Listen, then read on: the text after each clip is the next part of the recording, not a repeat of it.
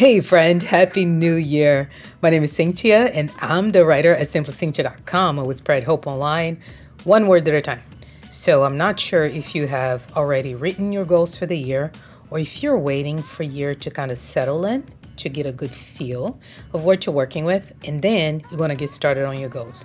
There's no condemnation. Either way, I think it is always good to do what works for you. So today I wanted to give you a little bit of a view of what I do when it comes to setting my goals. I have changed my approach over the years. For example, my year used to start after the Martin Luther King holiday because for years that's when I ran my main marathon for the year. So I felt like once I accomplished that goal, life could go on for myself, for my family, and I had so much invested there as far as training, as far as mental um, effort that went into it, and physical and otherwise, that I was just like, all right, my year starts after I cross the finish line. That's when I really start. Well, things have changed now. I'm calling myself a retired marathon runner, but I don't say that all the time because I may get back. Like, you just never know. Running is just in my blood and I love it. You know, but right now, I am not doing super long distances. I am more into CrossFit and I run sometimes. So I haven't signed up for a race for the past two years. I don't think I have ran anything official. I'm always training, I'm training for life. So now I get to start my year in January 1st. So I'm saying that to say I understand either way. When you have something going on, or you decide, let me wait and then start with this goal stuff, or if you're just like, hey, January 1st, let's go and just accomplish all these things. Whatever you choose, I believe that this approach might help you. I might give you some ideas and inspirations on how to look at the goals that you are going to achieve this year. Okay. So, the first thing that I did was I took a look at my current schedule. So, what did I do? I opened and I'm looking at my my book right here where I wrote it, I wrote down my schedule from the time that I wake up to the time that I go to sleep. And I took a very honest look at what I was doing. How much time was I spending when I woke up? And then what did I do after that during the week? Was I taking care of my kids? Was I getting dressed for work? At one point, I was driving two hours per day to go and to come back from work. So all of that went in there. I'm no longer doing that. My commute is much shorter, but that went in there. My one hour that I get for uh, break from work, I put that in there. Also, what do I do when I come home? Like, do I go straight to the kitchen and start cooking, or is there a little downtime that I partake on? So, whatever you do, just write down a schedule of the time that you wake up until the time that you go to sleep okay? Why do we do that? You kind of need to know where you are. You can't decide where you're going if you don't have a good base for where you are, okay? A question that I ask myself and that I encourage you to ask is Can this schedule take me and my family where we need to go? That's a very good question, and I'll repeat it again. Can this current schedule take me and my family where we need to go? And friends, the answer for me was no. My schedule worked for me in the past, actually gave me some things that I wanted, but for the place where my family and I want to go this year is not working anymore. So that would take me to my second step. And if yours is working for you, I'd say keep it because for years I would look at my schedule and I would say, This is perfect. Let's not mess with this because this is really working for us. Okay. So the next step is to make adjustments where needed. Okay. So here's some things that I needed to adjust. Um, for example, how many hours per day do I have for writing? One of my goals for this year is to release four more books. I released one recently. It is called Journey to Bravery. It is available in the Kindle store, and I appreciate you and your friends for supporting me. It is devotionals for moms of little ones. But I have four more books that I want to put out there to help you and to encourage you. So, do you see why it was important for me to know what my schedule looks like and how many hours I had available? Because where my family and I want to go is we want to put out four more books, okay? So, how many hours during the day do I have to match with this project or putting out four books, okay? And I mean, name your price right there. If you want to run a marathon for the first time, you need training. So, look at your schedule and just figure out like how many hours do I need during the day? What time of day do I need those hours in order for me to accomplish the goal of running a marathon? For you, it might be a career project that you may have. You may need to go through some training. I have a close friend who always has some type of career enrichment course she takes and she needs to test in order to get certifications that helps her to better serve her clients. And those things are massive tests. They're not just like, oh yeah, you can just study for 30 minutes. It takes month after month after month of studying, and there's a lot of solo studying. So she looks at her schedule and she tells herself, how many hours do I need to study? And she makes those adjustments because I tell you what, there was one year where she had a lot of downtime and she didn't have a certification coming up. So she had time to read for pleasure.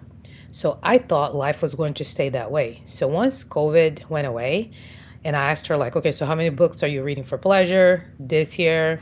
You know, let's talk about that. And she says uh, zero because I have a test coming up. So those hours had to be readjusted in order for her and for her family to get where they were going. Likewise, you have some projects, some goals that you have, and just looking at your schedule and making adjustments will really help you get there. Okay. So let's talk about keeping what is working. There are things in my schedule that are working. Okay. For example, menu planning and food prepping are things that are working for me, and I'm not willing to give it up. It is as simple as thinking, let me take some inventory. Let me see what I have in the fridge, in the pantry, and then let me plan a menu, and then let me prep my food. As of today, at the time of this recording, I have prepped almost all my food. Once I click finish here and we say goodbye, I'm going to finish prepping my veggies and prepping my fruit. And I think I'm going to make some popcorn too because I keep promising the kids I'm going to make them popcorn and I haven't and right now popcorn is zero at WW, so I just want to live it up for a little bit. So anyway, meal planning and food prepping works because I eat so much better.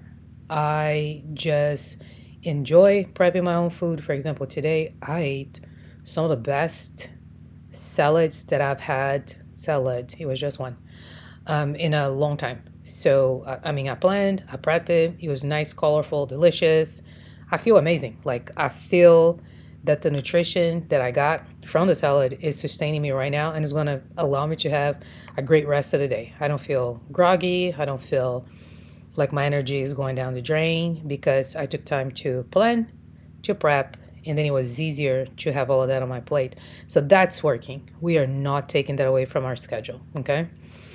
Uh, something else that I'm not willing to take away from my schedule because it's working is scheduling free time to make homemade treats, and to visit my neighbors.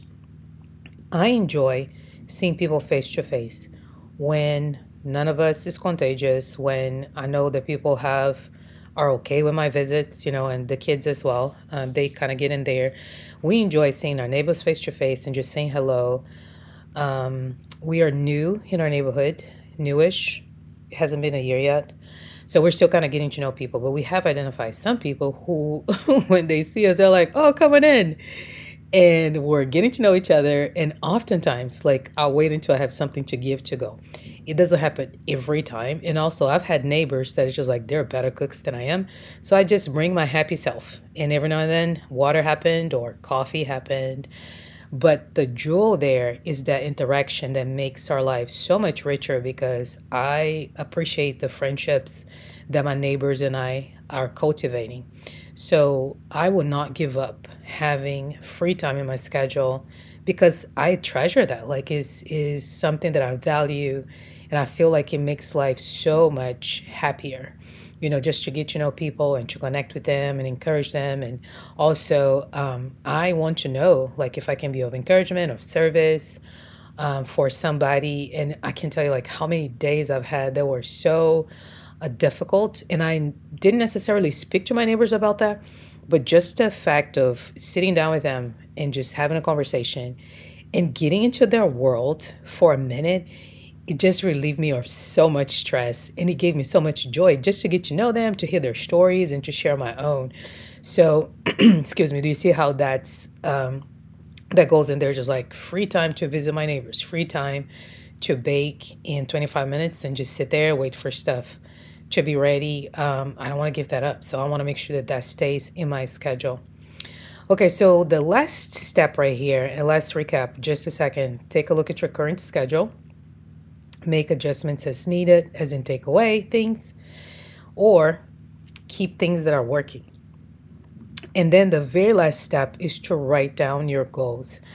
Um, why did I wait until the end? I'm not sure. I think this year I just had a lot of extra time to reflect.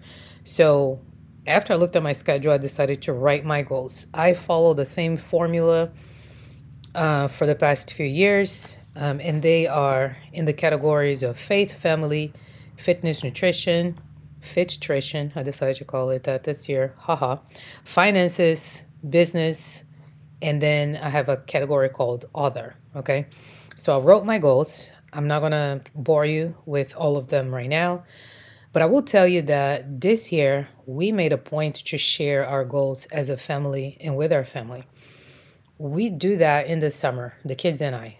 Uh, they set academic goals and i kind of rework my own goals. Just like okay six months into january how are we doing? How can we rock this fall?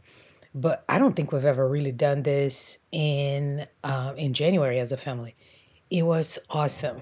Uh, number one my kids are a little bit older so their understanding of the value and the goodness of goals is different also for me to have accountability was amazing. Accountability, I define it as account for my ability to achieve those goals.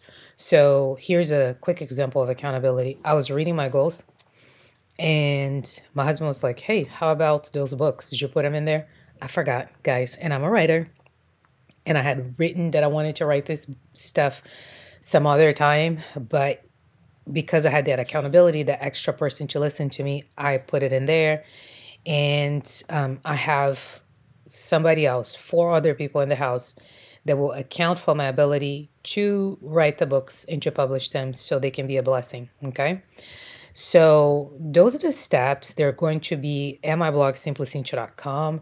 I'm not sure if you have written your goals or not, but I hope that this inspires you to actually take a deeper look at how you're living every day because that will determine when and if you're going to reach the goals you want to reach for the year. This is your friend Cintia with simplycintia.com. I will spread hope online, one word at a time. Bye.